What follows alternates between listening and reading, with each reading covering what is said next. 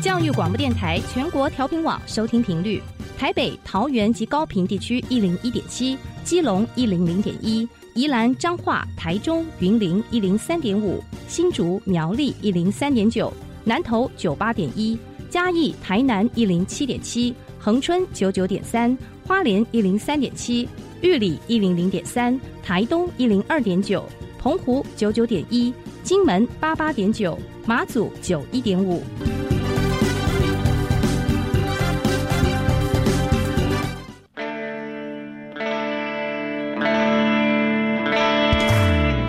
时时有惊喜，生活处处是学习。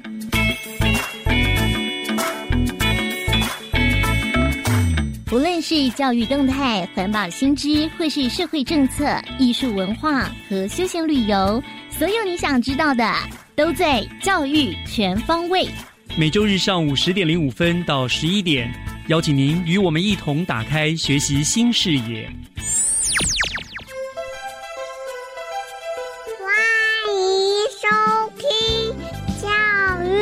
全方位早安，各位亲爱的听众朋友们，欢迎收听八月三十号的教育全方位。我是岳志忠。呃，经过了史上最短的暑假之后呢，明天高中以下的学校就要开学了哦。那我知道呢，每一次开学前，同学们的心情难免都会有一点舍不得哈，总是希望假期可以再长一点。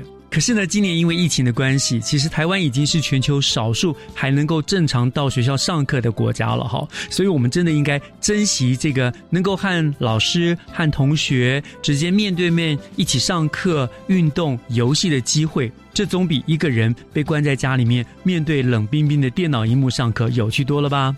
所以呢，希望同学们都能够以正向的心态，开心的迎接新学习的开始。那么，今天的教育全方位的第一个单元。学习加油站，就让我们开进新北市的莺歌国小。我们来看看学校推动有成的学生阅读。学习加油站，掌握资讯，学习加值。有人说，孩子们他们阅读的书有多少呢？他未来的世界就有多宽广。所以呢，近年来新北市在推广阅读上面可以说是不遗余力。同时呢，也获得了教育部非常多次的肯定哦。那么学习加油站呢，今天就要为大家介绍获得今年度的教育部阅读磐石奖的莺歌国小。那我们非常高兴，莺歌国小的黄国昌校长呢，要亲自来跟听众朋友们介绍莺歌国小他们学校里面优良的阅读风气。那校长已经在我们的线上了，校长您好，您好，朱总您好，是非常感谢校长啊！同时我要先恭喜校长了哈，英歌国小获得今年教育部的阅读磐石奖。那我们其实知道，这是一个非常非常不容易得到的肯定，因为参与的很多，但是能够得奖的很少哈，这样子，所以非常不容易。那呃，我想是不是首先就请校长跟我们来谈一谈哈，英歌国小你们之所以去推动阅读的一个渊源跟动机是什么？事实上，每个学校都在推动阅读，然后那英歌国小也谢谢我们全校的老师们多年来在阅读上的一个推动哦。英歌国小推动阅读的想法是这样子，因为我们都希望每一个孩子有一个心中要有一个温度，要温暖的感觉。那我们希望呢，通过行动把这样的温暖变成了温度。嗯，那有时候看到孩子长大之后，希望他能够再想到学校，想到我们的家乡，那甚至呢。对于我们自己的国家，呃，都有感觉到是温暖的。是，那也对于老师热忱的温度、所做的温度、课程的温度等等，所以我们希望透过这样一个阅读的方式。把这温度持续的增温，就如同泉水一般涓涓不息，这样一直永无止境。那这是我们一时开始，我们希望这，因为这是一个一百年以上，我们学校总共是一百一十三年历史的，对，在这边培育了非常多的校友，而这些校友呢，他也回馈到学校里面来。嗯，所以我们在这百年老校当中，我们的教学确实是非常的扎实。但是我们也看到时代在改变，所以面对这样一个数位浪潮的来临，那我们面对未来。我们也在思考，我们到底未来要给孩子怎么样一个阅读素养？嗯，那最后我们就大家，我们整个团队讨论，也谢谢我们的阅读老师玉明老师，我们的洛夫，我们的教务团队等，我们一起讨论出来，我们就是这样一个想法，叫做培养一个有温度的阅读者。有温度就是指他内心有温度，内心温暖，关怀世界，持续因为阅读而发光发热。那阅读呢是越过了文本，也就是说，我们不再是单一文本的概念，而让他们成为爱阅读、懂阅读，而且能思辨世界，主动去探索，靠自己去找到解决问题的方法。嗯，啊，成为一个有阅读素养的、关怀世界的，而且有行动力。哇，这个想法都非常的宏大，可是我觉得非常的动人了哈。说培养一个有温度的阅读者，我觉得这个很重要。就是他不是一个死读书的人，不是为阅读而阅读，他是让阅读去孕育他心中的温度，对大家的一个感动，这样子。哇，真的是很棒啊，这样子。那当然，像您刚刚也提到，好多的老师大家共同来完成嘛，哈。是。那请教一下，在整个阅读的推动上面，哈，你们建立的一个主轴。的精神还是就是像刚刚想说的，就是所谓建立一个有温度的阅读者主轴精神。嗯嗯，英歌的阅读的主轴，我们透过最近我们用 stream 啊 stream 啊，嗯，英文的话是应该是 river 的概念的 S T R E A N E A N。那本来美国最近事实上在教育工作上，为了培养创新的下一代，他用 stream 的概念。嗯，那这几年来，我们认为把 reading 阅读加进来，嗯，形成了一个想法，就是读写合一。跨领域，而且动手去做，让他在生活上应用，而且解决问题。透过无感的学习，这就是我们的整个阅读的一个主手精神。是来汇集各领域，然后悦纳百川，让我们孩子成为一个源源不绝的那个能量资源。这次的我们整个阅读的思维里面哦，我们的阅读计划里面锁定在几个能力上，一个就是 writing，就是阅读的写作力。嗯，啊 i t 就是我们的人文关怀力。那另外呢？Refunction 就是我们的探索的反思力，还有一个是 Maker，就是未来的创客力。那这四个力就是阅读、写作、人文关怀、反思、探索和未来创客这四种，把阅读融进在这里面。透过我们阅读的策略和方法，那希望它形塑他们影响、改变、主导未来，并且拥有人文的一个我们的英歌国小的小孩。哇！听校长讲，真的觉得是非常厉害。我们阅读真的是可以为我们完成达成许多许多的一个宏大的目标跟未来这样子哦，这个很棒，真的很重要。是好，那当然了，学校这次得到了教育部的肯定嘛，所以一定有很多听众们想要知道，就是英国知道你们在校内到底是用什么方式来推动阅读？你们的特色就是什么？为什么会获得了教育部的青睐，认定你们是最佳的一个阅读磐石奖的得主呢？嗯嗯，就在阅读推动上面哈，我们很容易锁定在就是说啊，图书馆或者是书本。嗯，那就英歌国小在推动这件事上有做了几件，可能跟大家。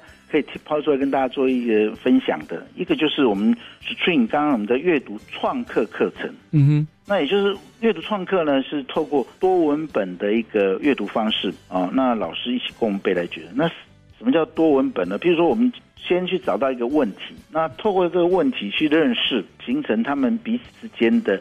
一个对这个议题的了解，甚至要解决这个问题。嗯哼，举个具体来说好了，我们今年原油会，嗯，那原油会在办理的时候，我们就有一个想法，要爱护地球。我们常讲爱地球，可是爱地球到底为什么要爱地球？第一节我们让孩子先知道为什么爱地球，所以我们去阅读有关于整个环境受到破坏的一些现况，包含图片，包含文章，包含一些网络上的一个讯息。那孩子在这个过程中，他们感受到了这样的一个环境污染，造成我们整个地球受伤害。我们有其中有些比较诶特别惊悚的图片，比如说海龟鼻子上面插了吸管，嗯啊这样子的情况之下，我们接下来就说，那我们如何爱这个地球呢？那我们刚好要办园游会，一般园游会代表就是不断的各个班级的创意的，不管是游戏或者是饮食或者是相关的一些东西，需要程序也好，需要餐具也好。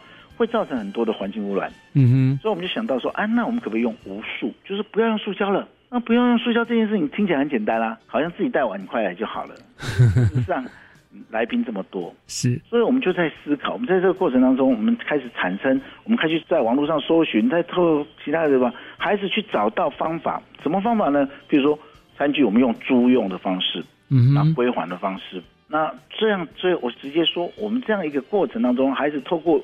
问题的发现，问题的解决，而这些方式都是通过多文本的方式来这这样的一个了解之后，最后呢，我们产生的热色，我们一般到热色都用用那个热色袋嘛，对对对，我们我们用的是二十一公斤的热色袋，那个不大，整个云游会下来，我们将近有五千多个人在这个活动，是那次云游会有五千多个人，可是只有五袋小垃圾。哇，这不可思议！称起来还不到十公斤这样。这是一个创客的这样，我们就对针对问 STEAM 的概念，我们去解决问题。当然，我们也形塑我们阅读的空间美学，所以我们也办理了一个叫“致文青二十一”的博物馆。那这个博物馆呢，是一个让孩子学习策展的概念，是结合英歌博物馆。我们刚好旁边就陶瓷博物馆。那陶瓷博物馆里面有职人，职人进来教导我。那陶瓷博物馆本身是一直做展览的工作，那我们就动员我们学生一起来学习如何策展。如何制作？那学生呢？甚至最后，我们还把这些整个过程，包含空间美学、呃独到的特色、不同的主主旨，然后社会老师结合这样一个过程，去验证孩子学习。嗯，当然，数位阅读也是我们一个特色哈。那那我们学校的数位阅读，譬如说，我们学校有一棵树，就看起来很像爱玉，哇，就是我们看过是爱玉。那我们的爱玉呢？长得有一种植物叫霹雳，很像。嗯，孩子呢在校里面逛逛逛，觉得哎，这个怎么看起来好像发现爱玉的？那因为这样的一个想法，大家说真的吗？那我们学校不是可以卖爱玉冰的吗？没有，大家去查，透过书本、数位上的一个搜寻和学校的搜寻，发现这个叫霹雳。是，透过研究回应，然后因为一个在一个负责的态度去了解这些事情。那更重要，我们也会结合我们现在目前的一些议题，譬如说像最近。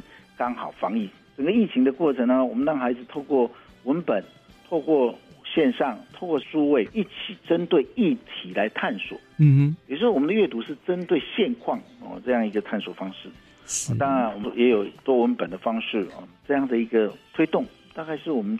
我们的英歌阅读是跟着现况、跟着时代，一步一步培养的孩子阅读的能力。的确，与时俱进的哈，跟跟我们的议题结合，而且我觉得你们就是这样阅读，把它变成生活化、呼吸化一样的自然。就是什么问题，我们阅读就可以帮我们解决了很多很多的问题。难怪会得奖的实至名归啊，非常非常的有代表性。好，那我想最后一点点的时间了，哈，我想。因为我想这次的得奖呢，绝对不是终点了。我想它反而是一个更好的动力。所以在推动阅读上面，学校未来的展望，或者是说推动的方向是什么呢？嗯嗯，我们在未来阅读部分呢，如果除了站在我们现在现有基础上，我们会在针对有关于数位平台这一块，嗯，我们会持续发展数位阅读。嗯啊，结合一些数位平台，比如说军医也好，或者是我们 Pokemon 也好，或者我们局里面。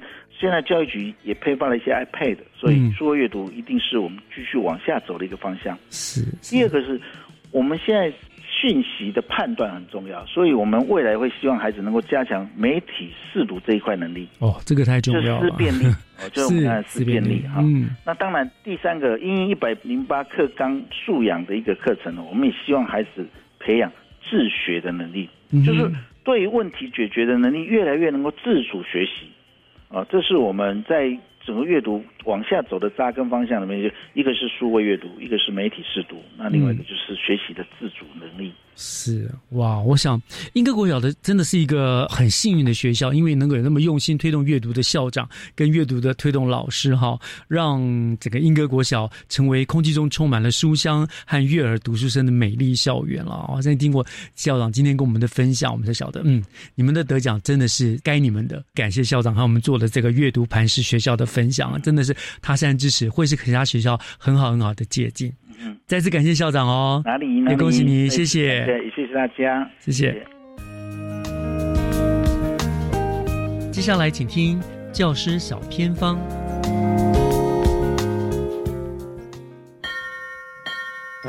讲台下的教学经验良方，请听教师小偏方。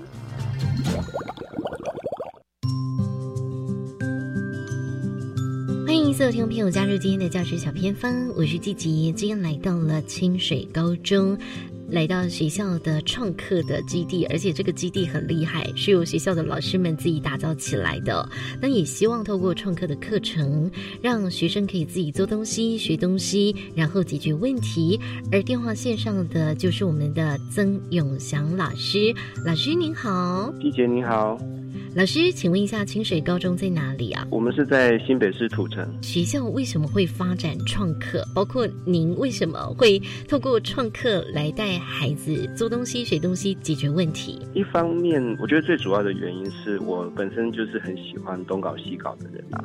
那我从小就很喜欢拆东西啊。我还记得我国中，我老爸给我的生日礼物是一把瑞士刀，是当然不是真正的瑞士刀，是那种。假的瑞士刀了，有了这个东西，我就很喜欢拆东西，坏掉的东西把它拆一拆，好的有时候也拆一拆，然后可能幸运的话可以救回来，但是不幸运的话，它可能就是坏掉了。可是我在拆的过程当中就学到很多。一些简单的物理概念啊，或者是一些简单的电机概念。再来就是我本身的科目，本身任教的是生活科技，本身生活科技就是一种手作的课程嘛。那我们也知道，在九年一贯之后，生活科技有一点被消失，这个科目消失了一段时间。但是我还是因为是兴趣的关系，所以我还是会很坚持在这段时间一直带学生。做一些东西，但以前没有资源，所以我们都是用简单的肥料啊，去捡一些东西，人家不要的东西，然后拿来拆卸，然后自己组装拼凑一些我称为环保公益的东西。后来就是大概在前几年，新北市开始在推展创客教育，在各校区号召所谓的创客社群学校。那我们学校当时刚好就有幸参与了这个活动。那有了这个创客社群之后，我们就拥有了一些舞台，而且也有一些很好的资源。然后我们开始就发现自己做的东西，诶，有人注意到了，所以我们慢慢的就把这个当成学校的一个特色在发展。哇，是那老师，我刚才也有说啊，这个创客已经变成学校特色，而且这个学校的创客基地，听说都是你们老师们自己一手打造出来的。本来是一个很大的空间，没有人要的，但你们怎么样从无到有，然后变成一个创客基地，而且呢，变成学校的特色？它是一个按地下室空间。所以湿气很重，那湿气重的话，就导致于放在里面的东西都会发霉啊。所以以前老师都不喜欢到下面去，然后甚至还会流传一些所谓乡野传说了哈。那因为我本身就是觉得，哎，我看到了它的空间很大，然后就把一些学校报废的课桌椅啊，或者一些学校人家不太使用的东西，然后慢慢的去把它堆起来。然后一开始我我连柜子都是自己做。就是可能我会用纸箱，或者是用那个一些废弃的木板自己去制作柜子。嗯，那这几年是因为刚好就是创客社群的关系，有了一些经费，所以我们慢慢现在连冷气都有了，天花板轻钢架也拆了，我们的隔间也慢慢都做好了，所以现在进去看是焕然一新的样子。所以这个累积下来大概十多年哦，老师你们好厉害，对，哇，一路坚持。那也想问一下老师哦，因为您会放在生活科技当中哦，来带领孩子做 maker，那怎么样来做呢？你有哪些设计出很不错的课程内容？是不是在空中也分享一下？生活科技是学校的必修课程嘛，所以是本来就有的。那因为它的课程跟创客的精神很类似，所以我们在生活科技课程当中就会带学生很多手做的东西。另外呢，像是社团课。学生社团多半都是一些有兴趣的同学才会来选择参加的。那像我在学校还有带像的环保公益啦，或者是高中有那个多元选修，类似像这样的课程，我就会提供稍微再难一点那些需要分组进行的课程。另外，我们还会利用寒暑假的时间开营队。那这个营队有的是会针对老师，有的是会针对学生，进而就是呃这几年因为慢慢的我们学校创客做出了一些口碑，然后我们还会。受邀到外县市去担任外聘讲师，所以我也有去过南部，然后甚至我也跑到金门去，然后就是到这些地方去推广，说我们学校是怎么带创客的，还有我们的一些创客表现。嗯，然后呃，就是因为加入新北创客嘛，然后拥有一个舞台，然后关于那个新北创客的活动呢，我们学校也是能参加就尽量参加，然后我们每年都会帮他们制作一两个大型的东西。所以今年其实我们演了一出小剧场，我们做了音乐舞台剧，里面有歌唱有舞蹈，里面的布景道具全都是我们创客老师利用课程时间带着学生慢慢做的。这个计划长达了接近一年的时间。哇，太厉害了！那我不知道说哈，这个老师您怎么带领孩子，以及说你们透过创客做了什么样的东西哦，是让你也觉得哎，学生真的很有创造力。其实我们学校在创客这一块主要做的就是一些大型的东西。那这个大型的专案呢，常常都需要花很多的时间，而且要投入相当多的人力来进行。通常我会先看说我们今年的创科技主题是什么，然后我就会规划一个大东西。呃，例如说像我们去年做的是一只大型的喷火龙。然后我们前年制作的是一个巨大的钓鱼场。规划好一个这样课程了之后，我就会去找有兴趣的学生。部分比较简单的操作，我会纳入正式课程，像是生活科技或者是社团活动。例如，他们会参与这个大型创作的一小部分。至于比较复杂的，我就会去利用放学的时间，我会汇集一群我称为小小兵的小朋友，他们就利用放学的时间，每天一点一点的帮忙做钉接、涂装，最后完成作品。老师，这些设备在你的创客基地都有吧？比如说要拼接或者涂装所用的器具是什么？我们主要是使用亚克力材料。哦，OK。然后我们大部分的创作是以那个木工为主。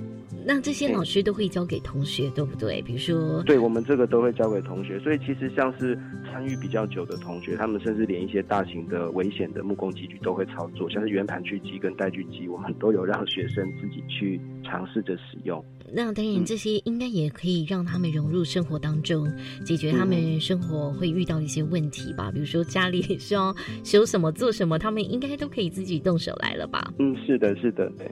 所以老师观察到，同学们透过这样创客的课程啊，有什么收获跟成长呢？短期内看到的就是说，至少学生他们操作了他们从来没有使用过的机具，然后过去他们可能觉得木工很困难的，可是后来发现其实每个人都做得到。但是呃，至于长期的效果，因为我我在想，教育本身毕竟是那种百年大计嘛，所以其实它未来会不会对他的人格特质产生一些影响，这个我们目前还看不出来，因为创客教育大概推了五年六年左右。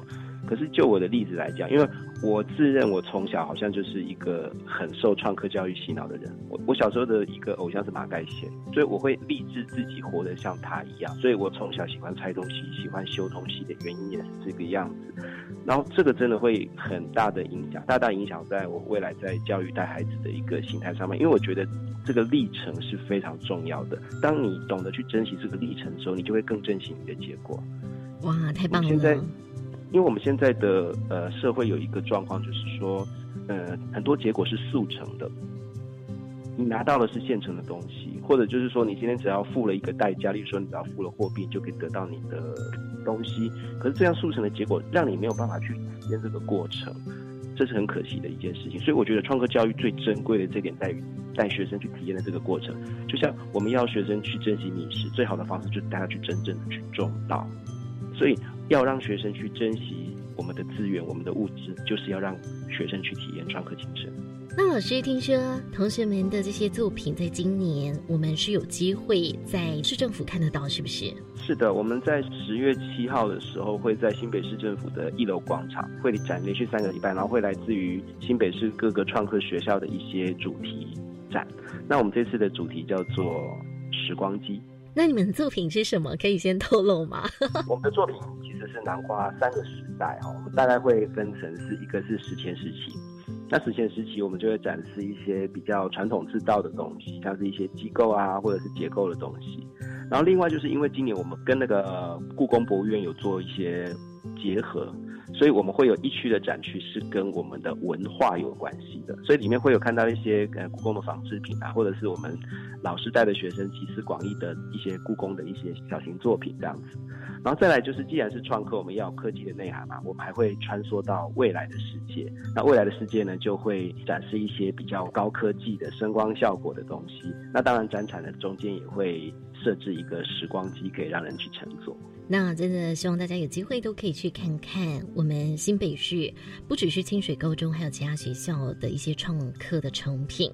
今天就再次谢谢我们的曾永祥老师哦，感谢您。好，谢谢季杰。以上就是今天的教学小偏方，等一下回来请继续锁定由岳志忠老师主持更精彩的教育全方位。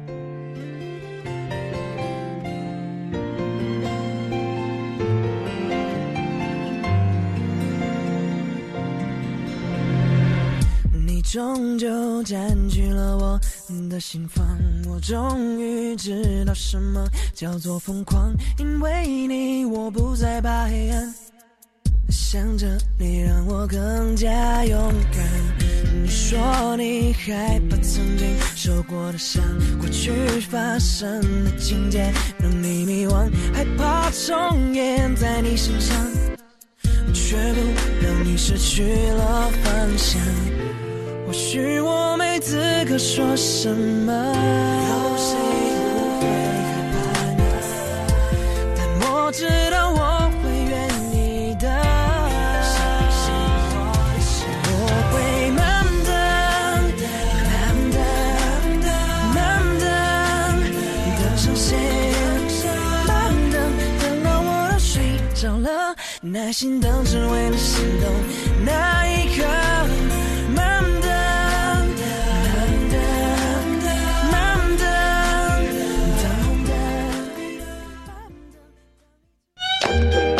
的大哥大姐们，大家好，我是银法新世界节目主持人念洛。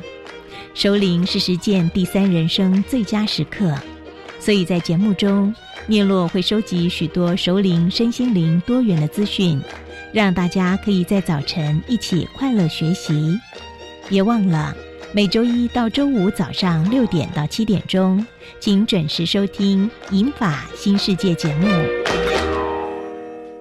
哇，你手上拿什么东西？你要不要吸一口快乐似神仙？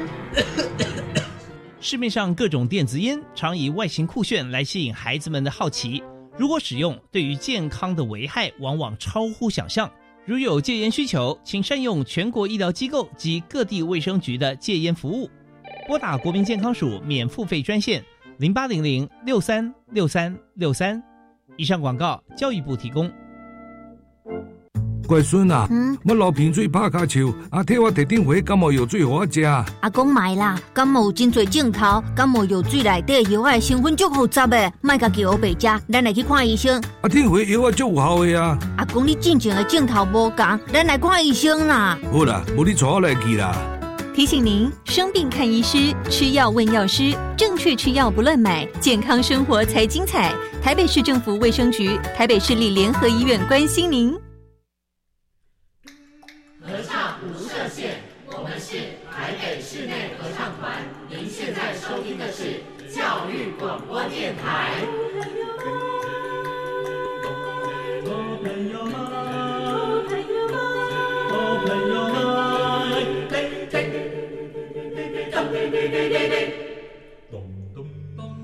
就爱教育电台。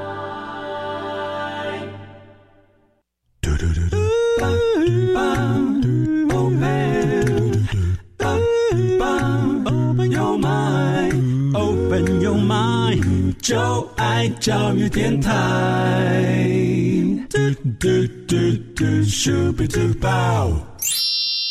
打开您的幸福生活新视野，请听学习城市万花筒。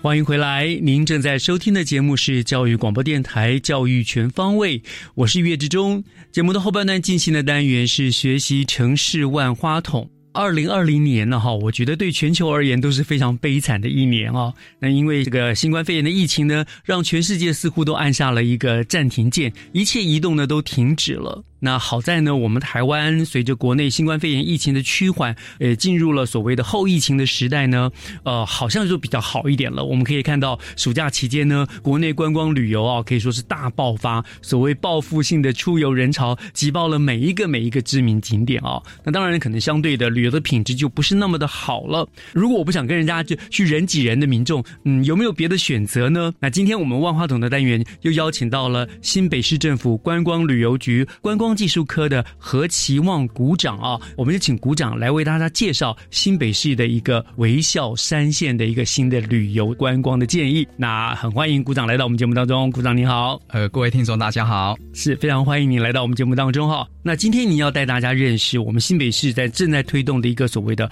微笑山线。那我们知道去年其实新北推出了青春山海线这样子的一个旅游品牌，非常非常的成功，所以微笑山线是不是算是我们新北市新？的一个旅游品牌，嗯，是的，哦，可以为我们介绍一下大概是什么样子的一个内容呢？哦，可以，大家应该都知道，说新北市在过去就已经有推出了青春山海线，也推出了淡蓝古道，其实这都已经耳熟能详了。然后，但是大家可能没有发现到，说新北市其实有百分之八十的山林，有九十二趴的人口数是在十六趴的土地上，还有我们所列管的步道，其实有一百九十二条，六百公里。然后我们其实。很亲近，很快的就可以到达山，到达海。其实，再接着我们的大众运输，我们就会一小时就可以亲近山林了。嗯其实这样的距离真的很近，是对。所以这次呢，我们推出了微笑山线，主要是在锁定说，呃，我们新北市四面环山。有非常多的山都在我们的周边，所以呢，这次我们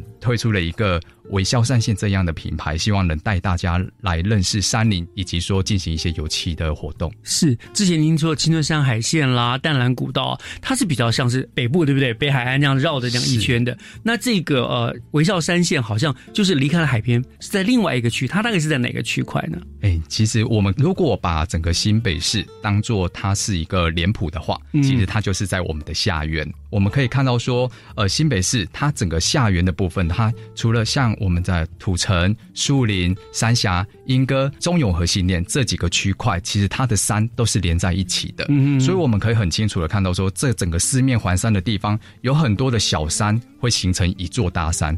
有人说新北市是一座直辖市，很大的直辖市，但是我们现在也觉得说，新北市是有很多小山所形构出来的一座大山，所以我们可以也认为说，它是一座山的城市。是，所以这条沿着我们新北市南园的这个地方，呃，很多山、很多步道连接成一条曲线，这条微笑曲线呢，我们就称它为微笑山线。哈，原来是这样子啊！所以我们的管理局真的是，嗯，我可以说你们是卯足了全力发掘新北市的旅游的好去处了哈，不时的就会推出新的路线来。那这个你刚刚讲了这个说哦，像是人的脸谱的下巴的部分，对不对？哈，所以这是微笑三线它这个名称的由来吗？嗯，除了这点以外，其实我们可以发觉到说，新北市现在推的是三环六线，嗯，整个三环六线还有大众运输系统，其实现在发展都在我们新北市南边。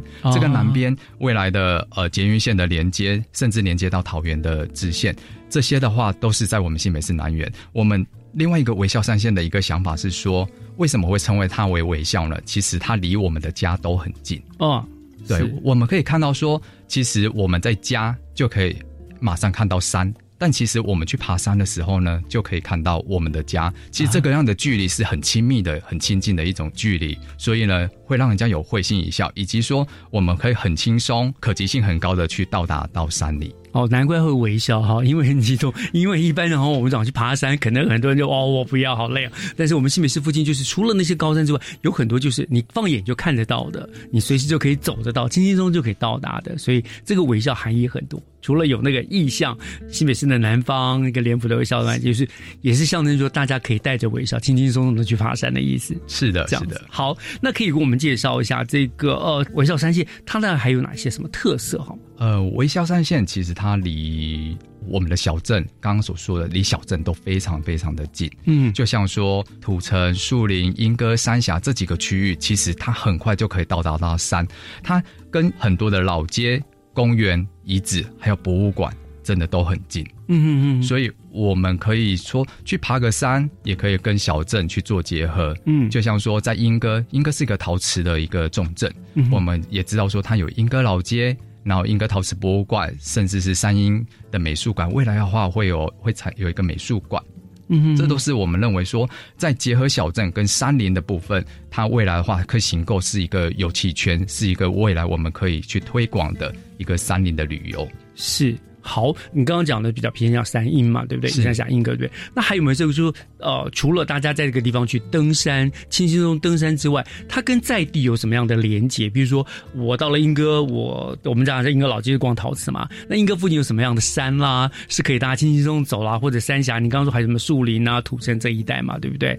有有一些什么比较值得推荐的步道吗？嗯，像莺歌的话，就像刚刚说的莺歌石步道，对。那另外在莺歌石步道旁边的话，也有一条是孙龙。步道，孙龙步道这一条的话，非常的平缓，是很适合大小老年人，甚至是小孩子都可以去走的一条步道。嗯，然后另外的话，在三峡渊山步道，因为山步道它离。三峡老街真的非常的近，对，我们也可以走完老街，再去走走远山步道。然后它整个视野的话，是一百八十度的一个视野，看着我们的一个大汉溪。对对对对，好，它大汉溪，我觉得台北盆地的南部，对不对？整个都看得非常近，一直到桃园都看得到。对，我那里我也要上去过。对，所以我们认为说，在像这个火车可以到达的，像莺歌、树林，甚至是三家这条整条支线的话，它离山真的非常非常的近。嗯，下火车站不到十分钟的路程的话，它可能就可以亲近到山林了，甚至可以。走步道到山顶上去看看我们整个我们自己的土地，是是是。所以听股长这样介绍，我们讲，嗯，微笑山线几乎大概你们推荐的都是一些所谓的浅山，就是比较小的山，对不对？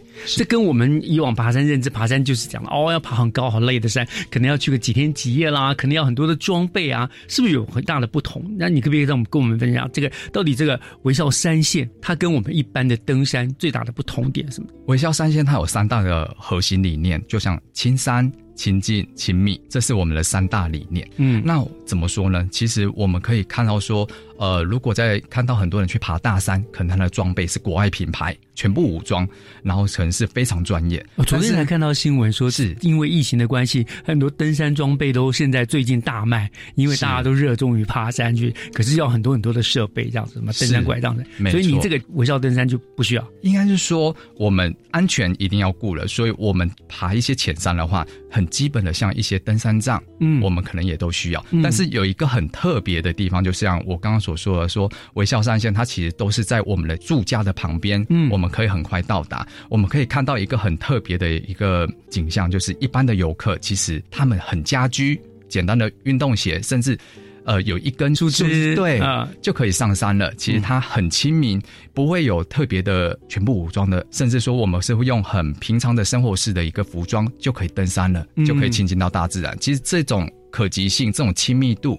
是很高的，所以我们是鼓励说，其实，在我们的住家旁边就有那么好的山林的话，其实我们在这个后疫情时代的时候，我们也不用到什么要到很远的地方，我们其实，在住家旁边就可以很快的亲近山林，可以去走走步道。所以，您刚刚说的三大核心理念就是青山、亲近山、亲近跟亲密嘛，这三个对不对？但是我想，呃，除了是对于山的亲近、亲密之外，是不是这也是可以有个另外一个意象，就是登山的人因为没有那么累。所以在那个上面，在那个途中，可以彼此有一些亲密的、跟一些亲近的机会呢？是不是有这样子一个意涵？有。其实，在台湾还有在我们新北市爬山，有一个很大的特质，就是我们走在步道，常常会迎面而来的人，可能会跟你说声早安，或跟人说呃笑脸呢，我们大家都心心情就会呃更轻松，对，更年轻。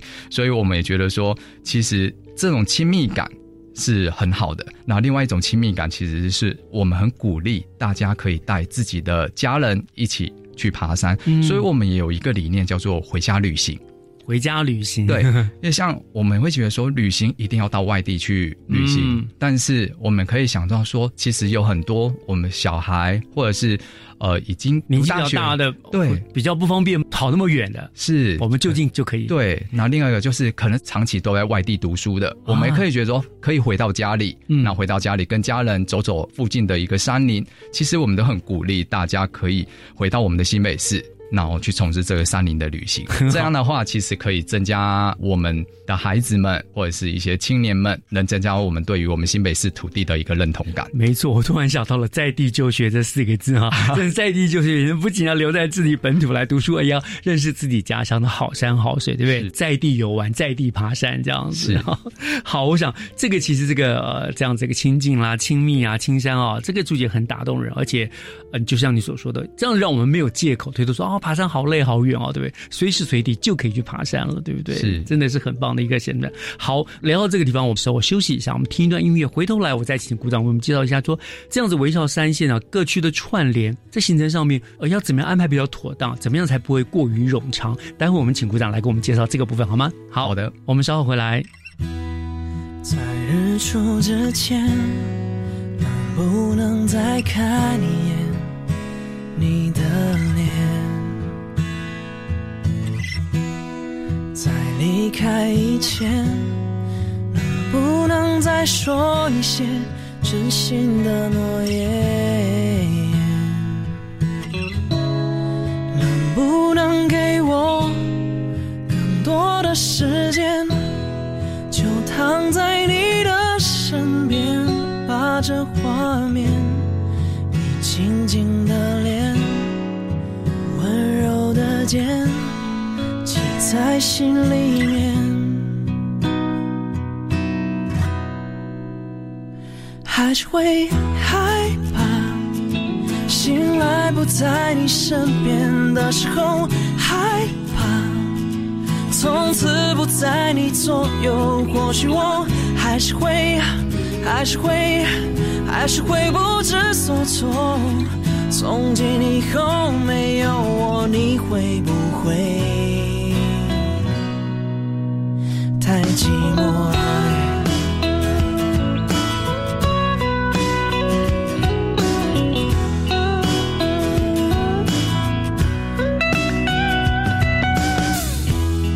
在日出之前能不能再看一眼你的脸？在离开以前能不些真心的诺言？能不能给我更多的时间？就躺在你的身边，把这画面，你轻轻的脸，温柔的肩，记在心里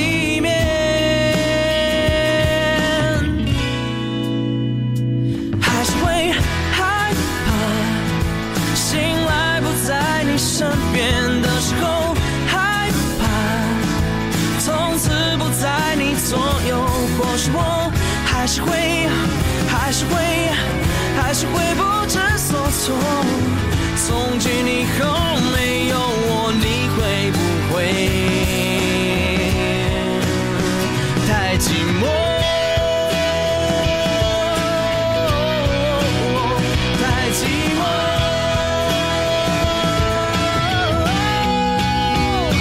还是会害怕。醒来不在你身边的时候，从此不在你左右。或许我还是会，还是会，还是会不知所措。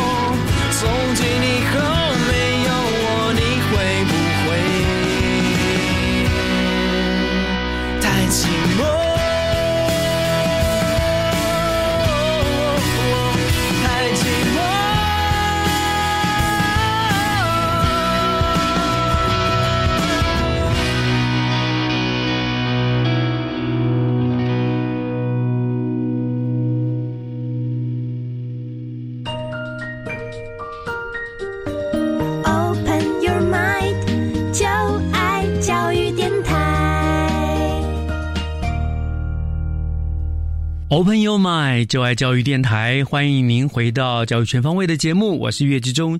今天我们学习城市万花筒的单元，为大家请到的呢，是我们新北市政府观光旅游局的何其旺股长啊，他来跟大家推荐呢，我们新北市呃新进这个最近在推动的一个所谓的微笑山线的一个观光的一个路线啊。那刚才呢，股长已经跟我们聊了，这个微笑山线大概就是我们在新北市的比较南区这一带，土城、三峡、莺歌啦、呃树林这一带的，可能数步之遥就可以到达的山线啊，这样子哈。我想接下来要请股长为我们来推荐这样的行程啊，怎么安排的行程？因为大人小孩都可以走嘛，对不对？所以这样的行程势必是不会太困难的。所以你们可以给我们建一下，大概微笑山线可以怎么样串联各区？那行程上的安排怎么样才不会过于冗长？或者是呃，如果有没有什么所谓进阶版啊，怎么样安排会跟我好，给我们一些建议好吗？像我们刚刚有说到说，微笑山线它是串联新北市的各区，就像说土城、树林、莺歌、三峡，还有中永和新店，还有甚至到深坑、石碇、平溪这一条整条的呃路线的话，它可能我们第一次看起来的话，它会非常的长，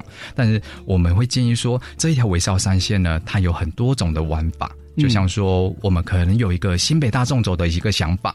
那这条纵走路线可能就像我们刚刚所说的，它从树林一个起点，慢慢的走，慢慢的走，甚至慢慢的收集，分很多天。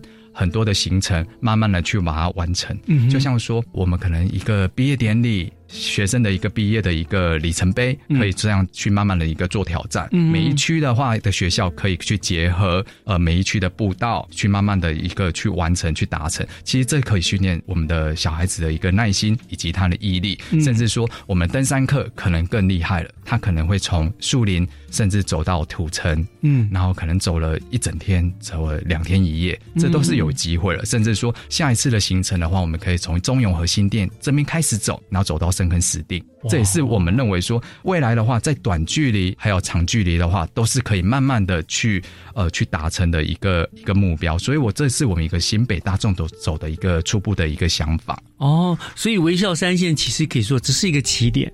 是。它就是啊，先让大家你先来亲近山，轻轻松松的走山，等到你习惯之后，啊，你可以更进阶的挑战，对不对？然后像说最后可能就变一个新北大动作这样连贯起来，甚至我们讲这个是南部的，之前我们青春山海线应该是我们新北的北部那一圈，是。对你更厉害的话，干脆就是整个环新北一整圈，对不对？青春山海线加上这个微笑山线，而且来就就光我们新北就玩不完了，而且你不就不用到那些很有名的什么垦丁啦，什么什么什么啊，去跟大家人挤人，其实那没有意义了，对不对？对，这是一个很容易就可以完成的一个旅游路线。是的，甚至说我们可以从微笑山线的这条山线接到淡蓝古道的海。丹南古道的山线，甚至到青春山海线的海线，我们可以由山走到海，就可以很轻易的看到我们新北市的一个整个呃地理环境的一个大的特质。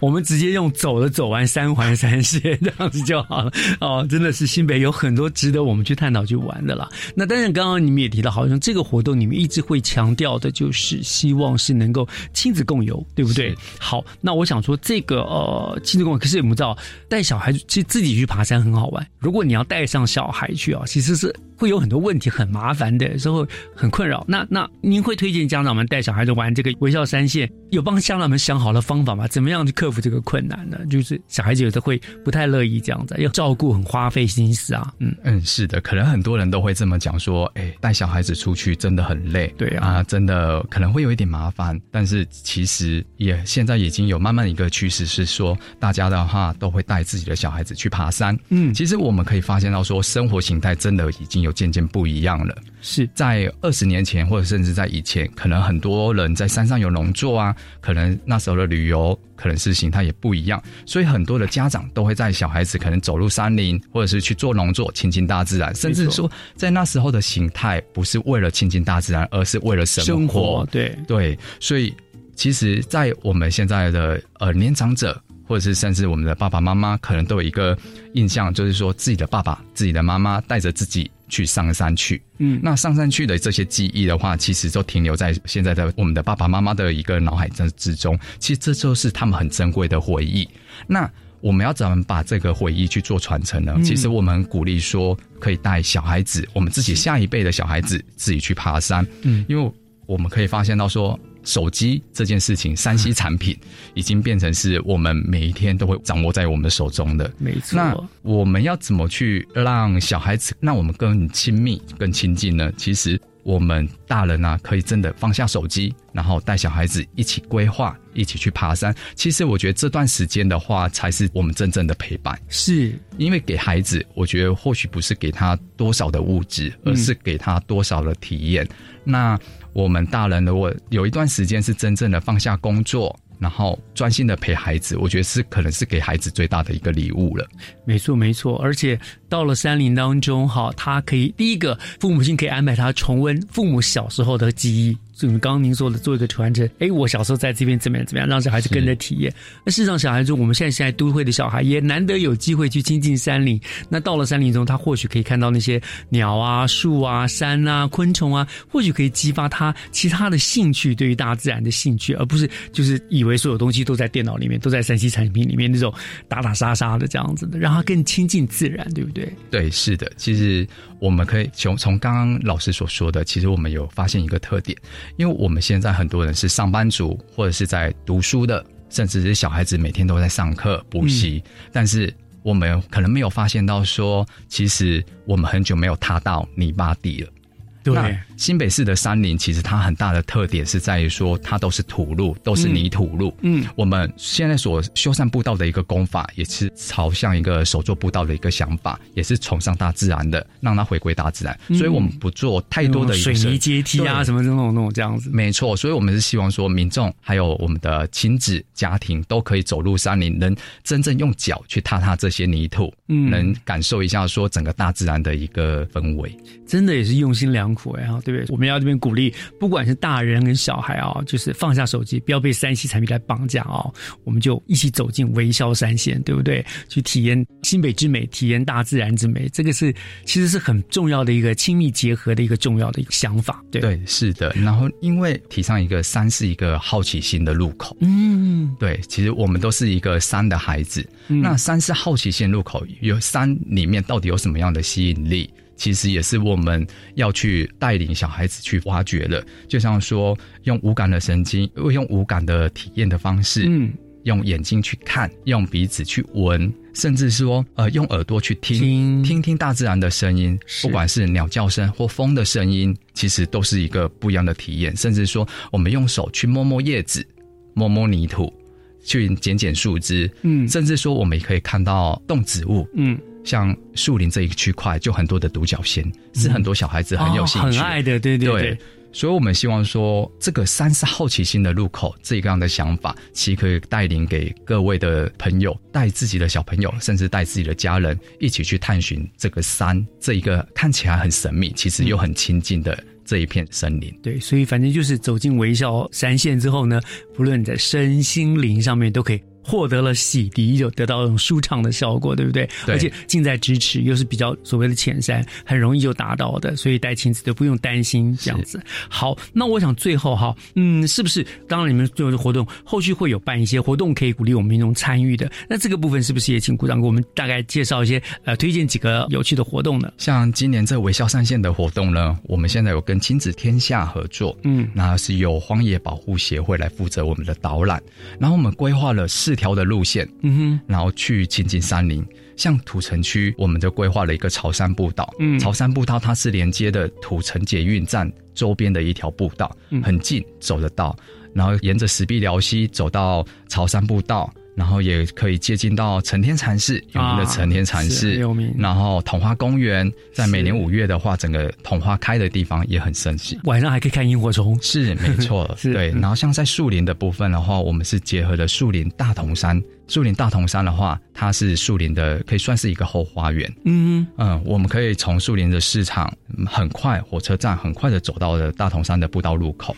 然后整个山林的话，我们可以走，可以慢慢的亲近山林，走步道到了山顶上，可以看看我们的整个视野非常的辽阔。嗯，然后三峡的渊山步道，我们是结合了老街，甚至是结合当地的蓝染的文化，然后带孩子去体验这个文创艺术所带来一个乐趣。嗯嗯，然后莺歌的部分，我们是结合我们刚才所说的孙龙步道、莺歌石步道，然后我们也结合莺歌的一个重点，就是我们的莺歌老街、莺歌陶瓷，然后一起去做手作的体验，让我们的亲子家庭。都可以去利用假日的时光，去让他们的关系更亲近、更亲密，也可以让我们的孩子更能够体验大自然，认识我们自己所生长的土地。是不是有什么报名的方法，或者是他们去上哪里可以知道这相关的详细的资讯呢？这些报名的网页，我们都在我们的新北观光旅游网，嗯，然后欢迎大家可以查询维肖山线，可以搜寻到报名的资讯。好，那我想我们今天就再次谢谢鼓掌，今天接着我们这访问，跟我们做的分享，谢谢鼓掌哦。啊，谢谢老师。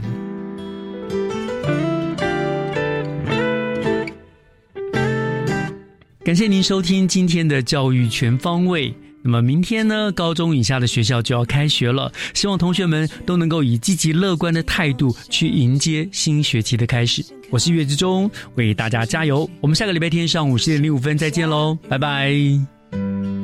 今天的空气有点不太安定，吹动了旋律，吹动了安静，吹醒了我想你。昨晚那一场倾盆大雨，还有一点冷寂，一点可惜，等着被晒干